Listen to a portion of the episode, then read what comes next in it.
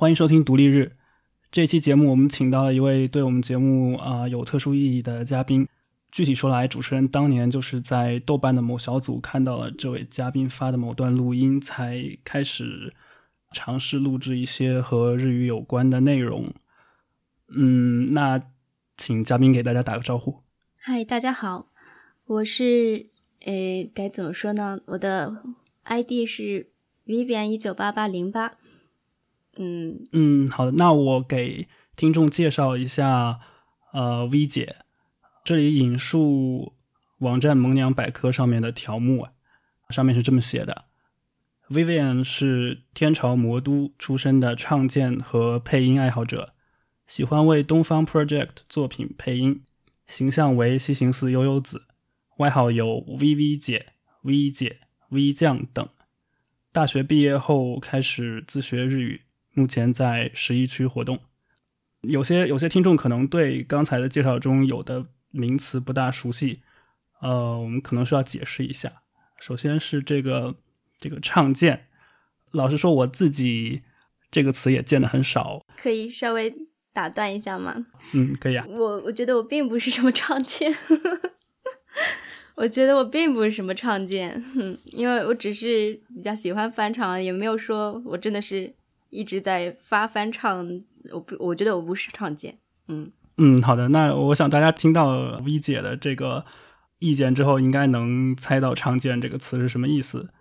我最开始想当然的以为“唱见”就是唱歌比较能见人 的意思，“唱见”就是网络上翻唱的一些喜欢搞翻唱的一些歌手吧的感觉，网络歌手叫“唱见”。嗯，呃，因为。那个“见”字在日语里面是“看”的意思嘛，然后它也可以引申引申成做什么事情试试看的意思，呃，所以日语里面试着唱某首歌，可以说可以大致说成唱见，然后它本来指的是这样试着翻唱某首歌这样的行为，然后后来就可能被用来引申指涉这一个群体吧，像大概是这样。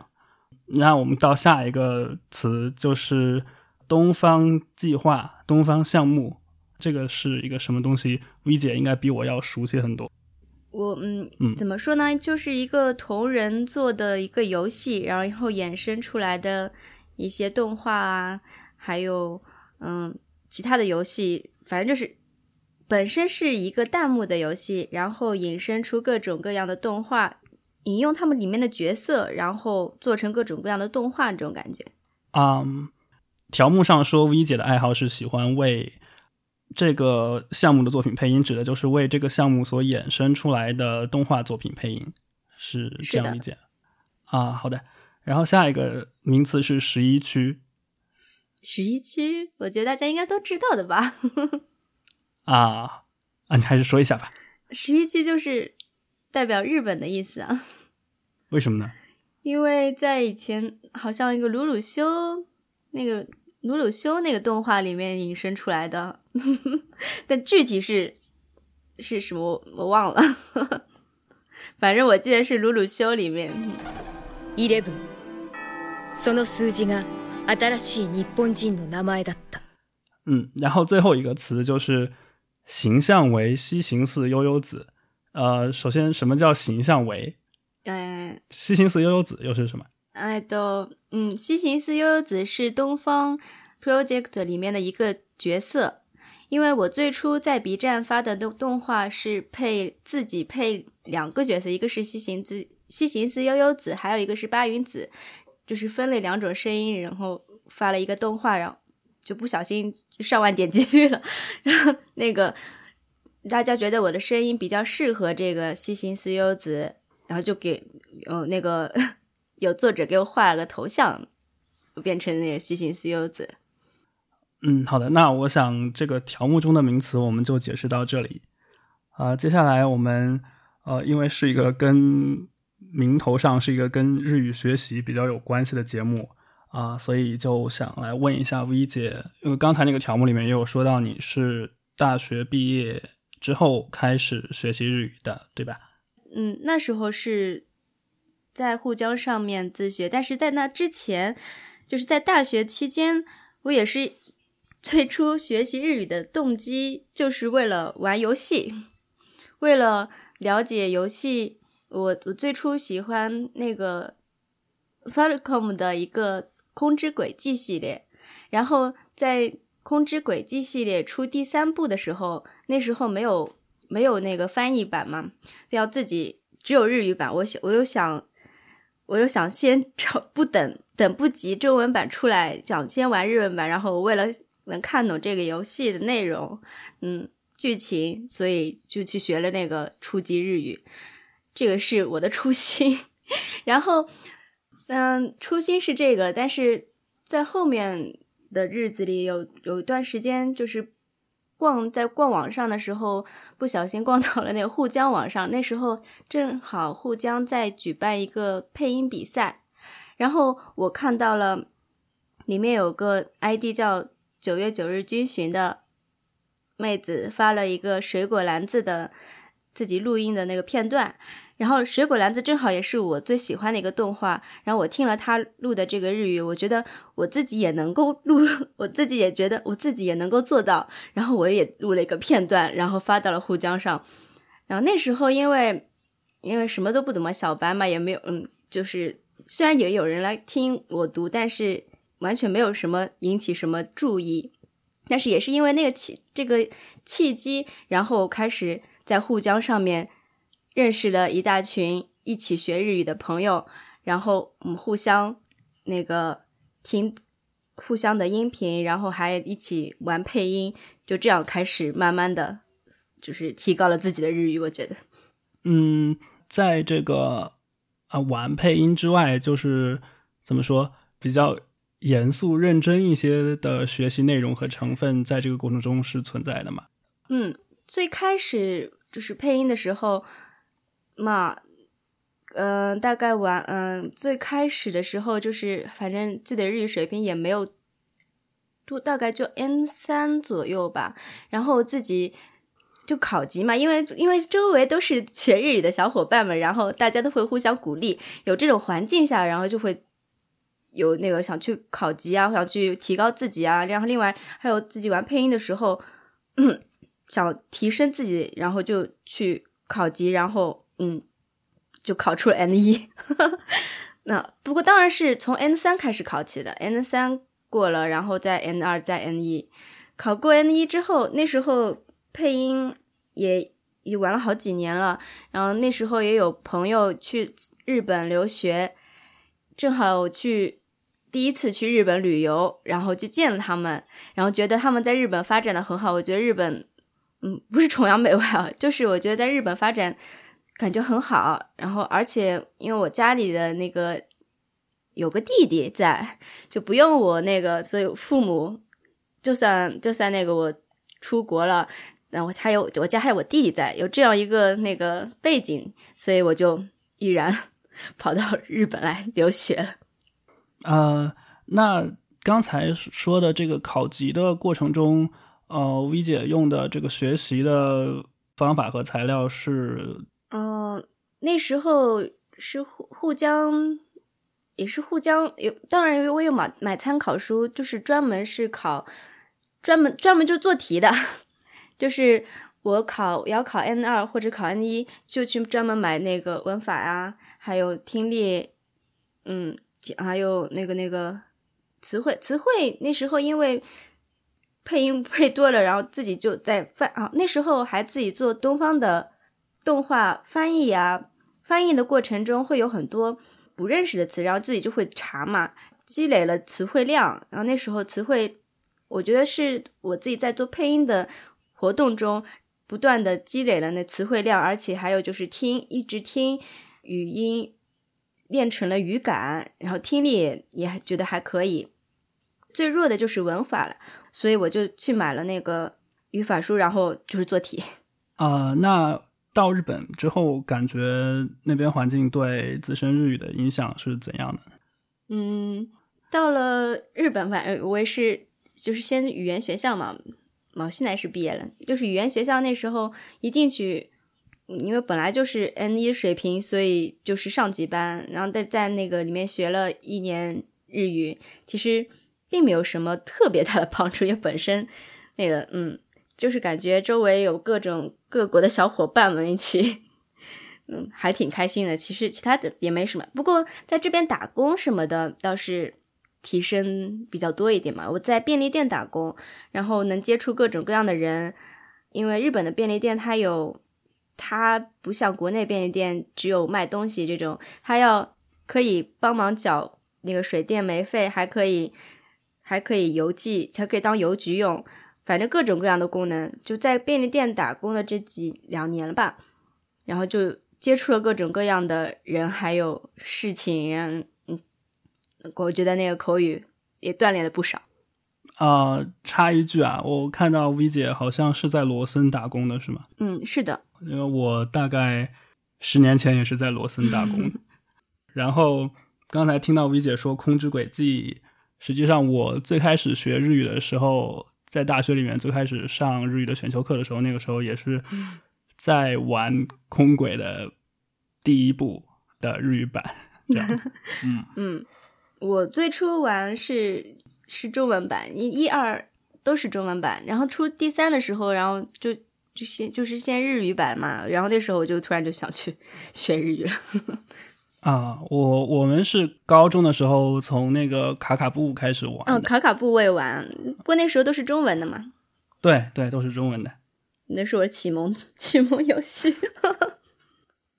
嗯，就是因为卡卡布还有空之轨迹，然后让我我就非常喜欢法老控。啊，那这里我穿插呃两个我一般都会问以这个上海话为母语的嘉宾的问题，可以问吗？嗯。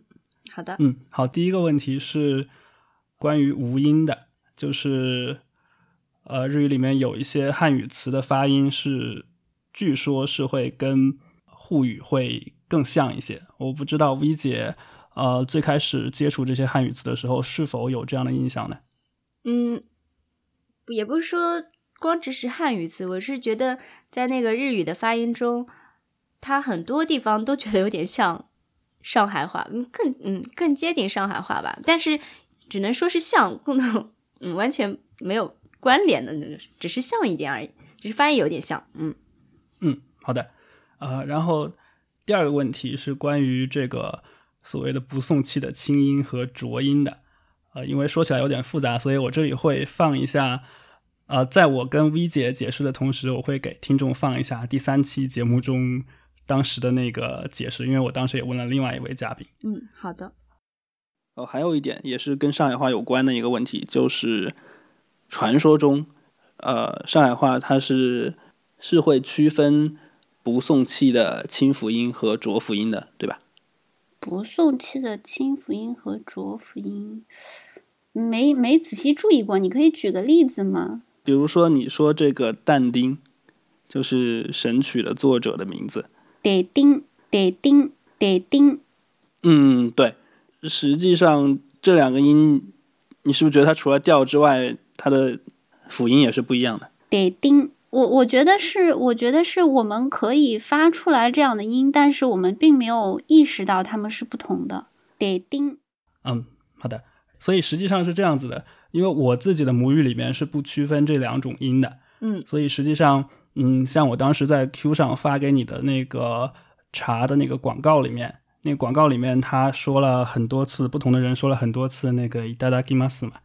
然后，因为实际上 “ida gimas” 里面那两个呃，这个“他”和“哒”是不一样的嘛。嗯。但在我的耳朵里面，我是听不出来他们的区别的。所以我之前有专门呃到一个呃网站上，那上面有一些呃。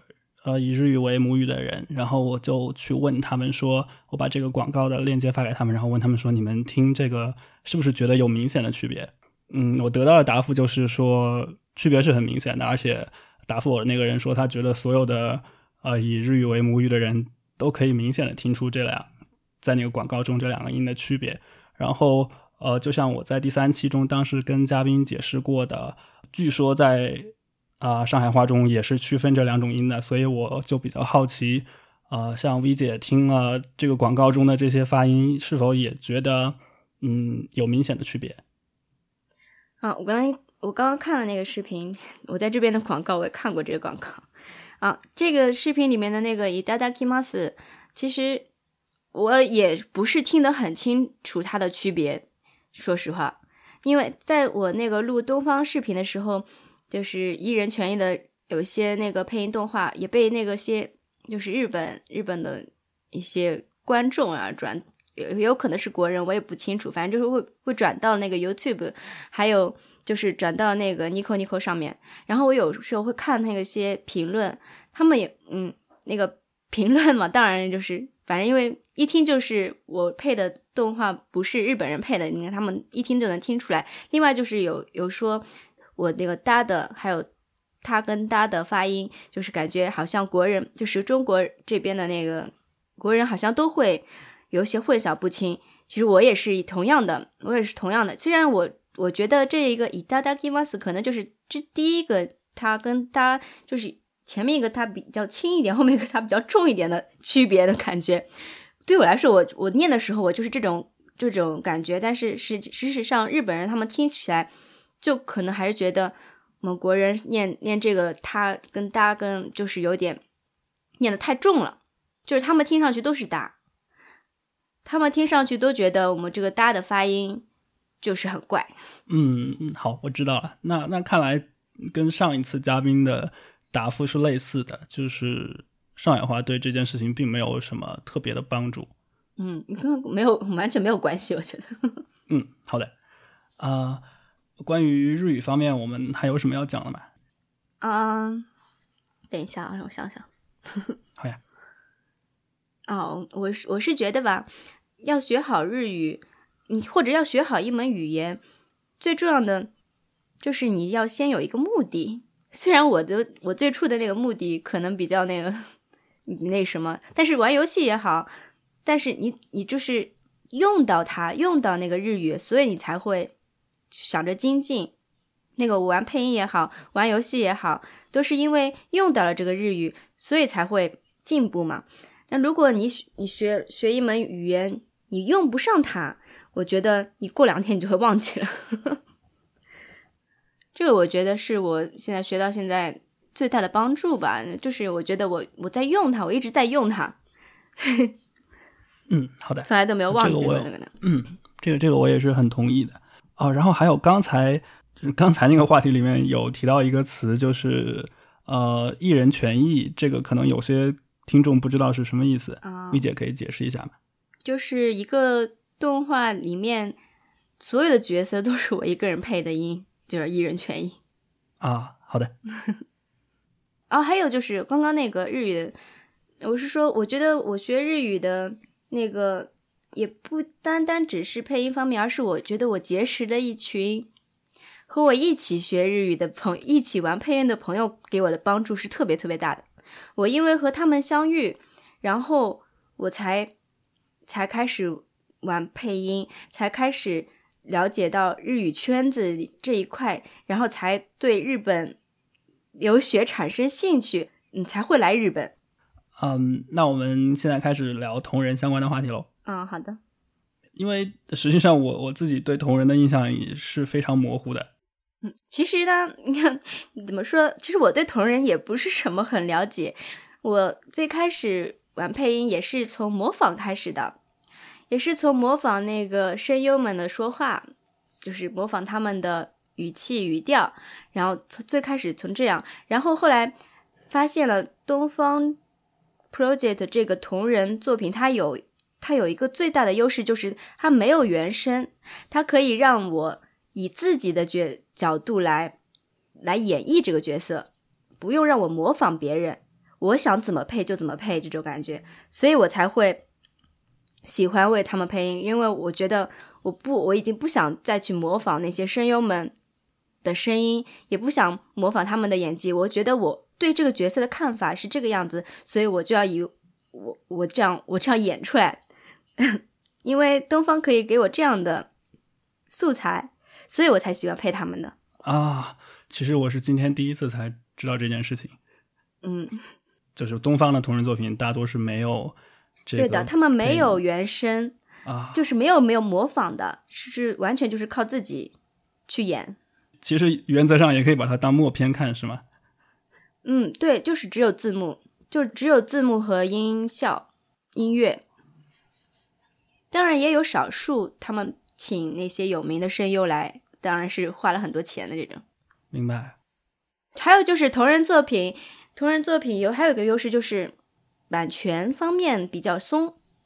我之前去配的这些都是可以去要到那个日本方面做这个动画的、画这个漫画的那个作者的推特，然后去可以问他们，我可以不可以翻译他，可不可以配他音，然后转到那个转载到那个中国的网站上面，就问他们要授权，这个可以要得到，而不像那个去模仿真正的动画片，呃，可能会被国内的那个些视频网站给那个发不上去禁掉那种。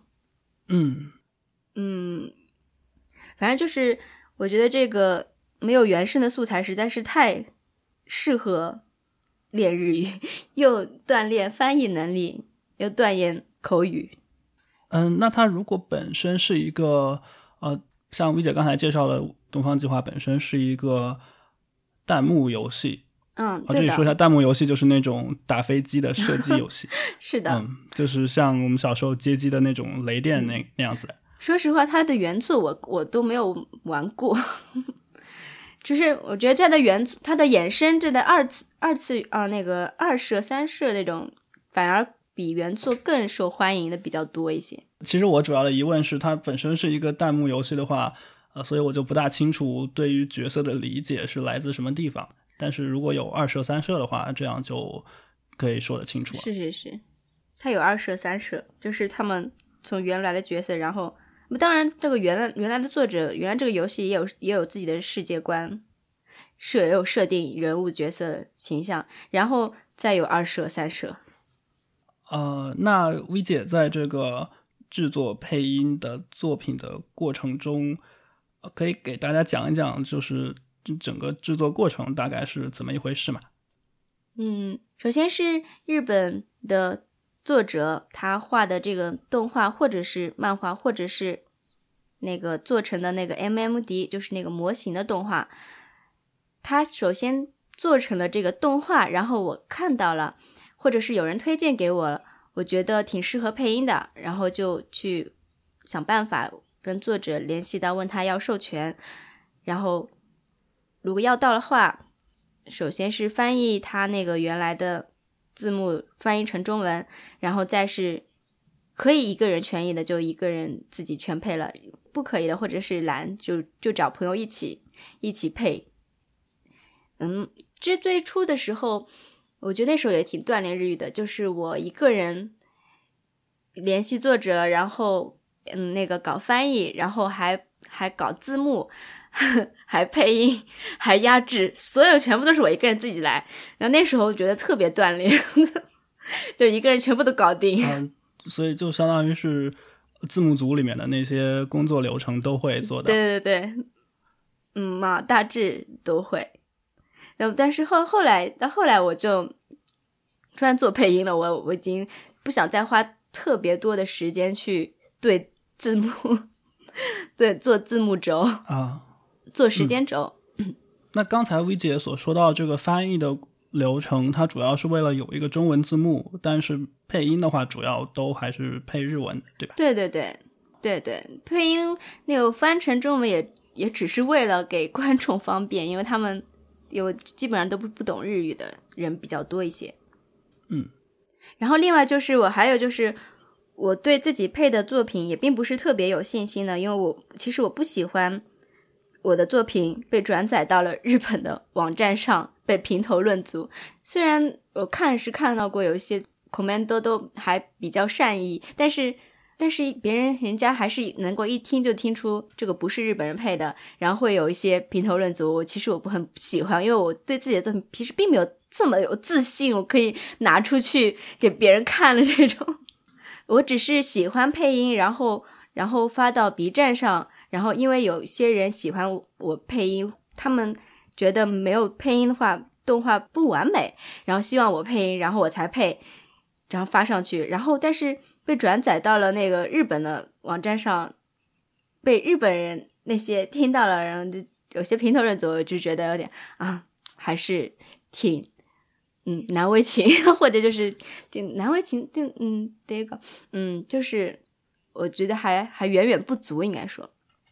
嗯，那如果觉得远远不足的话，是有有明确的想要改进的地方吗？还是觉得其实这样也挺 OK 的？明确改进的地方自己也说不清楚。当然，当然不是觉得自己这样就很 OK，而是而是明明知知道自己有待改进，但是具体在哪些方面，我觉得还是要靠时间或者就是坚持吧。总你在日本待个十年，也当然肯定就是日语说的会更好一些。那说到这个坚持的话，现在现在有专门就是为日语来坚持做什么事情吗？啊，我有啊，我现在还也是就是为沪江每个月都读文章，然后有他们有发在那个微信的那个公众号里。沪江的微信公众号每天发的那个有声的那个板块都是我读的，然后还有就是还有就是沪江的每日一句，基本很多都是我读的，嗯，然后就是那个当然自己同人的作品的配音也也有在做，但是就是现在比较忙一些，可能没有以前那样频繁的更新。啊，我刚刚想到那个东方系列。特别适合你的另外一个原因就是里面的角色好像全是女性角色，是吗？啊，对对对对，说起来东方还有一个好，就是它里面角色全都是女性角色，然后我的那些日语朋友们，就是玩一起玩配音的小伙伴们，也基本上都是女的多，很少有男生又说的比较好的，所以东方这个素材真的是超级好。就是那个女的比较好找，嗯，呃，那除了东方之外，有有想要尝试的新领域吗？嗯，当然，其实也有接商配啊。然后，只要是配音相关，也不局，我觉得不局限于东方。其实我就是喜欢配音而已，我不是局限于为东方配音这种感觉。嗯，现在来说，我自己企划的话，基本上还是以东方为主。当然是别人找我。让我录这个或者录那个的话，基本上来者不拒。呃，主要原因是因为喜欢配音，是吗？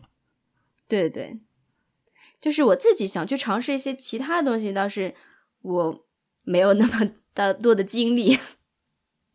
就是我连东方东视频太多了，根本就来不及配啊，还要还再去尝试其他的，我有有有些没有多余的精力去。当然，如果别人有。就是推荐我特别好的，让我自己也会看一下是不是真的适合配，然后才决定要不要做。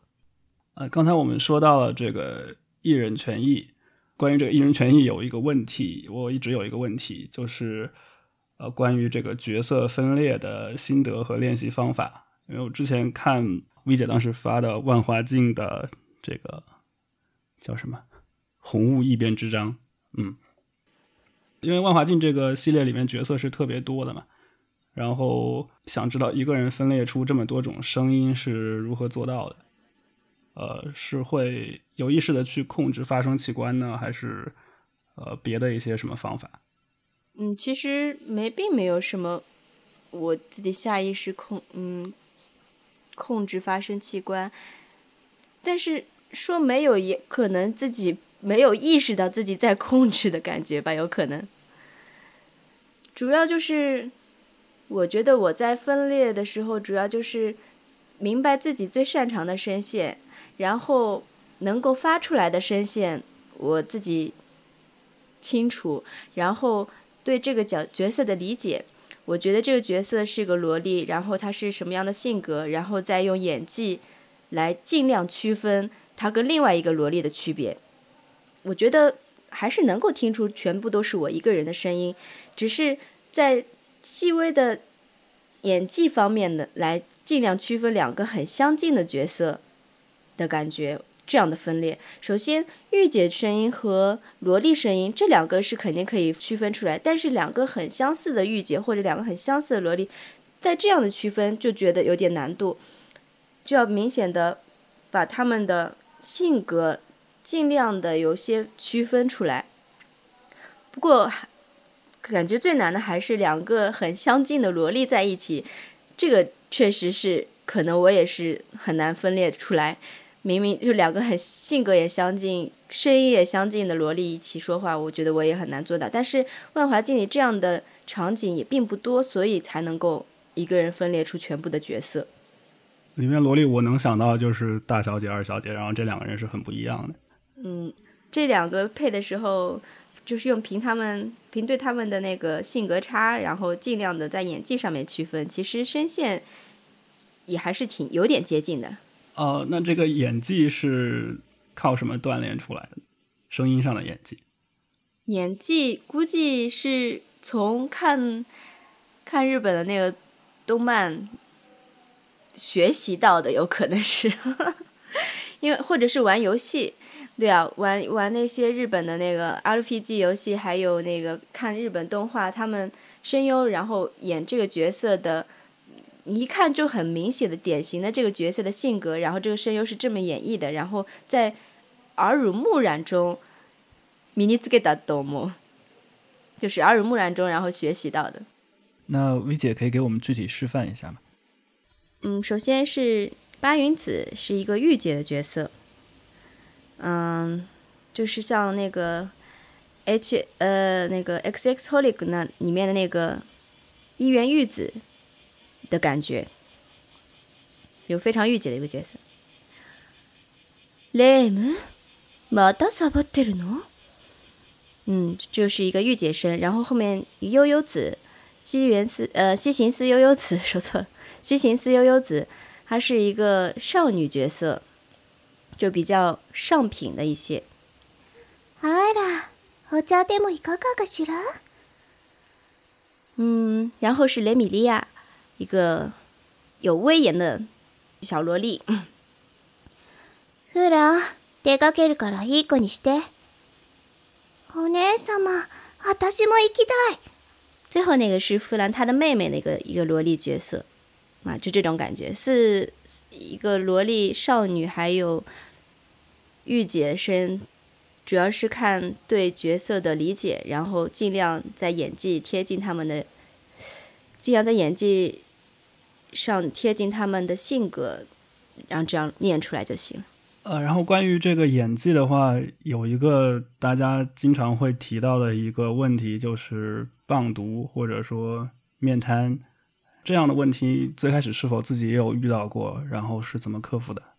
棒读，我觉得大家最初学日语，并不是为了配音去学的日语，跟日本人对话。估计本来就是棒读，其实棒读也并没有什么大问题，只是日本人自己平时说话也挺棒读的。其实有时候，对啊，因为日本人说话也很快，并没有，并不需要带什么很强烈的感情，反而会觉得很奇怪。如果你用配音腔去跟别人说说话，也会觉得很奇怪。反正学日语棒读其实并没有什么关系，但是如果你去配音的话。棒读可能是有一个点障碍，但是要克服，那也只有凭练习了。那么从模仿开始，你，嗯，在声声优在读这一句句子的时候，停顿还有发声，都是有一些细微的感情在里面的。这句句子它表达着什么意思？然后你理解它是什么一种什么样的心情，再以那个演技来。念出这一段句这一句句子，嗯，主要是靠理解，但是也不是一下子就能明白的，估计还是要多。等一下，我这边有摩托。OK。我刚刚说到哪儿了？但还是要多。当然还是要多。前面是啥？呃，就是呃，主要是靠理解，但是你说理解不是一下子就能做到的。主要还是要靠多，主要是要靠多练习，多练习还是要练习。就算你是棒读，你也要多读一些东西。如果你真的是配音的话，你一定要多找一些东西来读。我是已经坚持了很嗯很多年，我从现在去翻我最开始读的那些东西，真的都是 全都是棒读很多的。但是，一年、两年、三年这样下来，来听现在的，跟我最当初的，其实差距是很大很大的。所以我觉得坚持还是很重要的，你一定要找找东西多读读，又锻炼口语，但是可能并不是需要去用在配音这上面，但是多读一下东西对日语还是很有帮助的。好的，嗯，哎，我想说什么 啥呀？啊？下一个问题是，呃，V 姐自己平时后期用的软件是什么？最开始用那个 Cool Edit，然后然后一开始用了 AA。那 V 姐在这个软件里面主要平时用到的功能会有哪些呢？就是录音，然后做后期，没有了。嗯，后期主要会用到哪些功能呢？那个首先降噪，然后就套一个 效果，一个效果里面包括压线、EQ 还有混响。嗯，如果某一个地方单独需要一些混响的话，然后会单独在这一句话里面做效果，否则的话就是一整轨都拖同一个效果。呃，就是降噪和压线都是一般整轨都会做的。对对对，但是混响也是听不出混响的那个混响效果，也是整一整轨都会做的。嗯，很弱的混响会整轨做，但可能有一些局部的地方会做一些更强一些的混响，是这样的。对对，如果需要的话。嗯，那混响呃降噪是比较容易理解的，就是平时收录的时候会有一些噪声需要环境的噪声需要去掉。压线的话，就是让整体的这个声音听得更音量会更大一些。呃，然后压线也并不是这个意思，主要就是嗯嗯，不要超频了，就是感觉听上去刺耳什么的，整轨都音量在同在同一个一个就不要有太大的起伏嘛对不要有太大对对对对对嗯不要有太大起伏。然后混响的话，整轨的那个比较弱的混响主要是起什么作用的呢？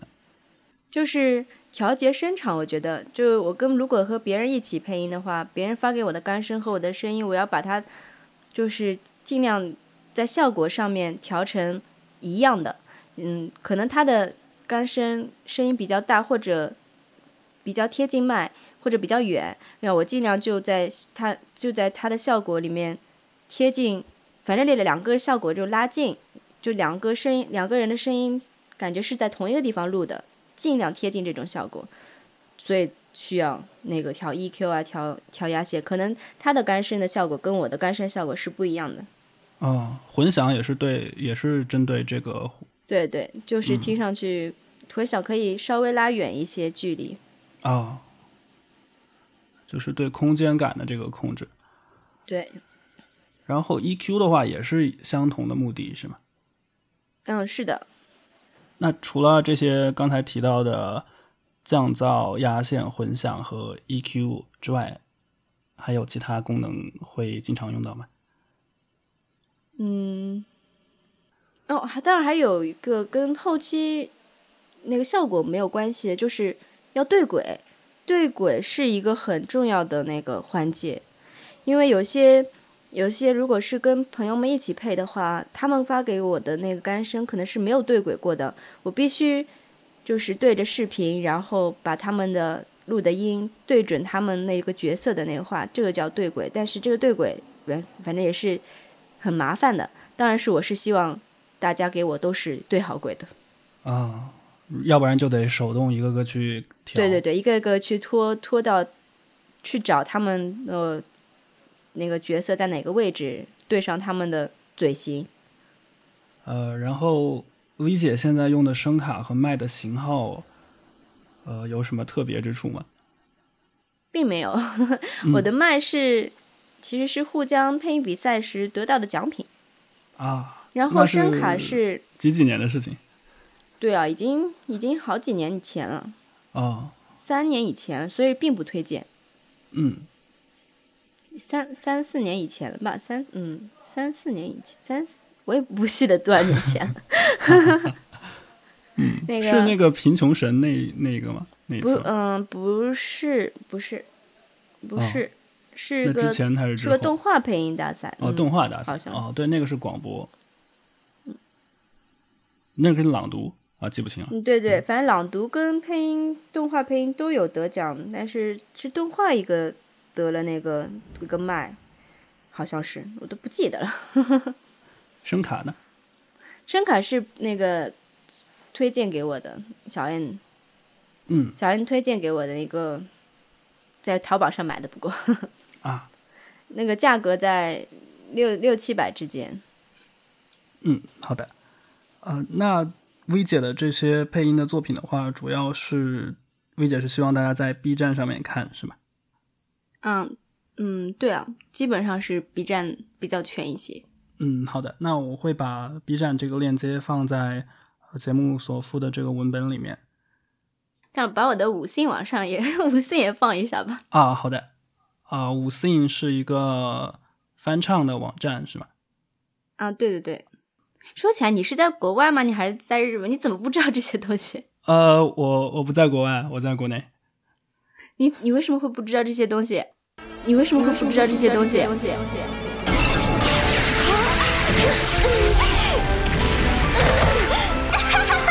けたよけたいきなりかよ段取りと文句あるだろ私ずーっと退屈してたの遊んでくれる人はいないし おもちゃはすぐ壊れちゃうし。